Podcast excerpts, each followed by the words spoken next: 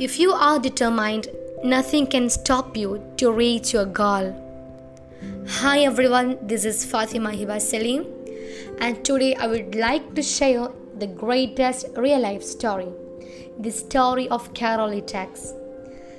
Back in 1938, he was one of the part of the Hungarian army. He was the best pistol shooter of the entire army. He had won all the national competitions, and everybody was sure that he will win the Olympics.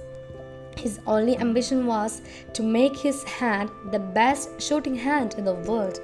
But all the dreams turned to dust. During an army camp, he got into an accident.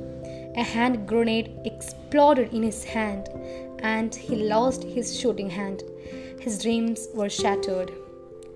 He had two options to live the life as a failure or to hold on to the dreams. And he chose to pursue his dream.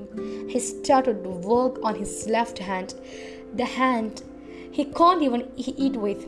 He trained himself for one year, returned in 1939, and took part in the national games. Who was victorious? The man with only one hand.